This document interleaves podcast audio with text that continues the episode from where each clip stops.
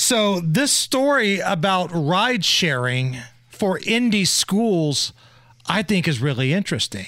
So, three central Indiana school districts and multiple charter schools are partnering with a ride sharing company to give individual rides to some students during this upcoming school year. Franklin Township, Noblesville, and Brownsburg are the first school districts in Indiana to agree to start using this new transportation service. And here in Indy, Tindley, Irvington, and Southeast Neighborhood School of Excellence are the charter schools who have tentatively agreed to use this program called Hop, Skip, Drive. So if there's a busing issue, whether it's a shortage of bus drivers or there's some sort of labor dispute, maybe the buses themselves can't get out.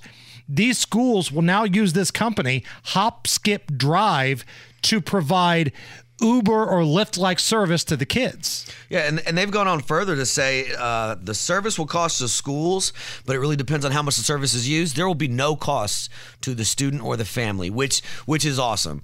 And as as a person who has kids in school, right, I have felt the uh, the bus driving pains, the shortage pains now for a couple years. And usually the way it comes is in a form of an email. We're sorry your bus will be late, and then you just don't know when that that student's going to be home. So I think it's really nice. I do I I do worry about the security part of it, putting my kid in a car with a stranger, but they do have some some some things you got to do. Five years of caregiving experience, background check, fingerprinting, criminal record check, all that. So it does make me feel a little bit better. But I'm going to tell you right now, that first parent's going to feel a little awkward when they put their kid into an Uber to, to go to school. Right. And I want to reset that because I think this is really important. You mentioned it, but this company, HopSkipDrive, they require anybody that drives for them to have at least five years of caregiving experience. You have to pass a background screening, a fingerprinting process, and an ongoing driving and criminal record check.